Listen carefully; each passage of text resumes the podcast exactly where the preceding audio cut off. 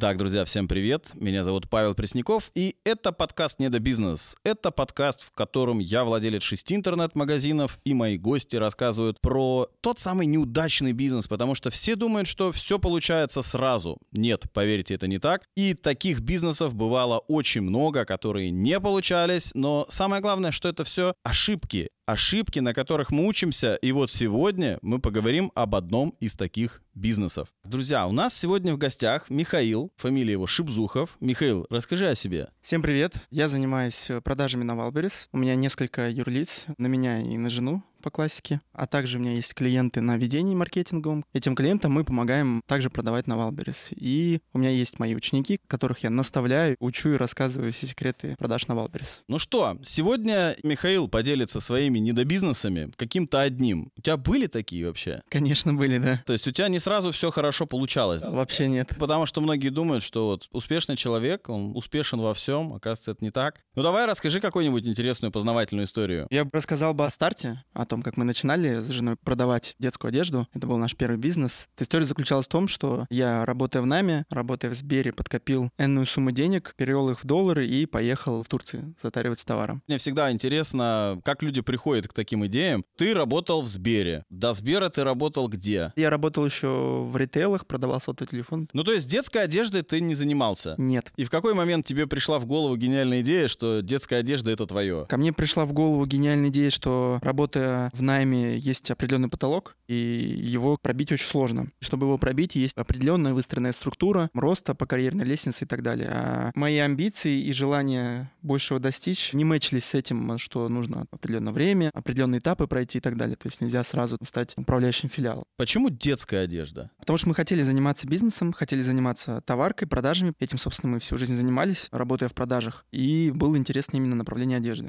Почему, кстати, детская одежда? Потому что тупо меньше конкуренции. Женская одежда суперконкурентная, мужская тоже. И детская одежда — это вот такая ниша, в которой и клиентов много, и они возвращаются к тебе часто, потому что подрастают. Это было таким определяющим фактором. Ты решил ехать в Турцию. Почему в Турцию? Потому что Турция — это качество, в Турции много одежды и много специализаций именно на детской одежде. Там есть город отдельный, Бурса называется, где улица огромная, в которой несколько сотен магазинов детской одежды, фабрик представлены. Но ты знал, куда ты едешь? Да. Притом я был подписан на чувака в Ютубе, который делал обзоры на эти фабрики, который гуру по Турции. Даже с ним списался и приехал к нему на консультацию. И он меня сопровождал. Хорошо. Ты купил билеты в Турцию. Что было дальше? Дальше наступает специальная военная операция. Доллар вырастает. Благо, я успел их купить по семьдесят рублей. У меня было с собой десять тысяч долларов. Когда я туда ехал, был доллар уже под сто. И русских там не было в Турции. Все были удивлены, что мы приехали. Мы приехали, и у нас была разработана финмодель. Я такой задрот Excel-таблиц. Перед этим прошли с женой курсы по стилистике, как правильно выбирать стиль. Разработали концепт нашего магазина. И мы изначально не думали вообще про маркетплейсы, потому что думали, что это не про развитие бренда, это больше про продажи, там низкая маржа. И мы хотели продавать в Инстаграме сначала, потом открывать точки офлайн в Москве и работать над развитием бренда детской одежды. И в тот момент, когда мы приехали, закрывается Инстаграм.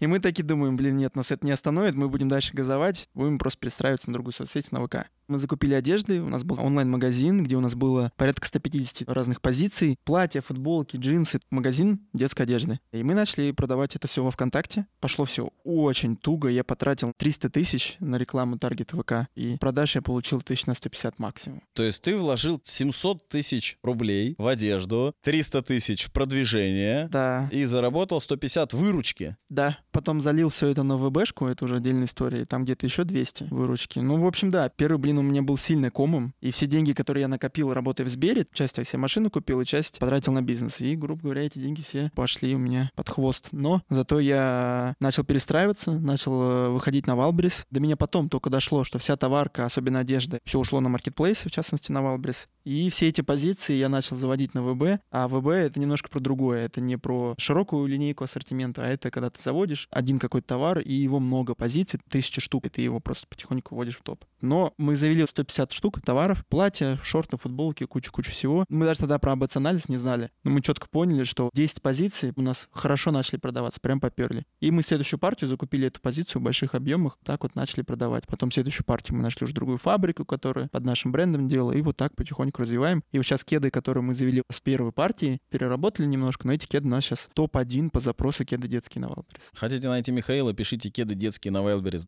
Да, бренд Wiki Kids. Интересно, но что ты ощущал тогда, когда ты, по сути, свои лям потратил? У меня не было сильное цепляние за деньги, что вот я потерял их, а я и как так. У меня было больше фокус на своих внутренних ощущениях, что я впахиваю, работал в Сбере параллельно в это время, приходил домой в семь-восемь часов и до часу, до двух сидел, запускал таргет, контент, посты пилил и так далее. И когда ты долго что-то делаешь, и это не приносит результата, это немножко удручает, начинает опускаться руки. И я больше на моральном и волевых делал, пробовал, пытался и знал, когда ты много работаешь, много делаешь, это рано или поздно приведет к результату. Наверняка вместе с тобой параллельно таких людей, как ты, было много. Причем в одном моменте времени, которые думали, что они закупятся в Турции, что они запустят рекламу в Инстаграме, и у них все капец. По-любому же девяносто процентов просто дальше не пошли. Да, такие есть, начиная самоуверенно, но забиваю и тону у самого берега. Были чуваки, которые работали в Инстаграм. Когда Инста закрылась, они полезли в веб, у них ничего не получилось. Я их консультировал, говорил им ошибки, что им нужно сделать. И понимал, что ребята не пойдут исправлять эти ошибки, и что они, скорее всего, закроются. И так, собственно, и происходило. Я много работал в продажах и находился на управляющих позициях. Учил людей продавать, и я все время им говорил, успех — это последовательное выполнение одних и тех же действий. Да, она скучная, она монотонная, но без этого никак не произойдет. Поскольку я этому учил людей, я сам являлся амбассадором этой парадигмы, и поэтому просто исследовал. А какой-то главный урок для себя вынес вот на тот момент? Что самое важное? Что нельзя опускать руки, нужно опустить голову и работать, но при этом эту голову нужно поднимать и смотреть, а мы вообще в том направлении идем или нет. Сверяться со своими ориентирами, может быть, уже рынок поменялся, как в моем случае, все перешли на маркетплейсы и так далее, и уметь подстроиться под эти изменения, быть адаптивным.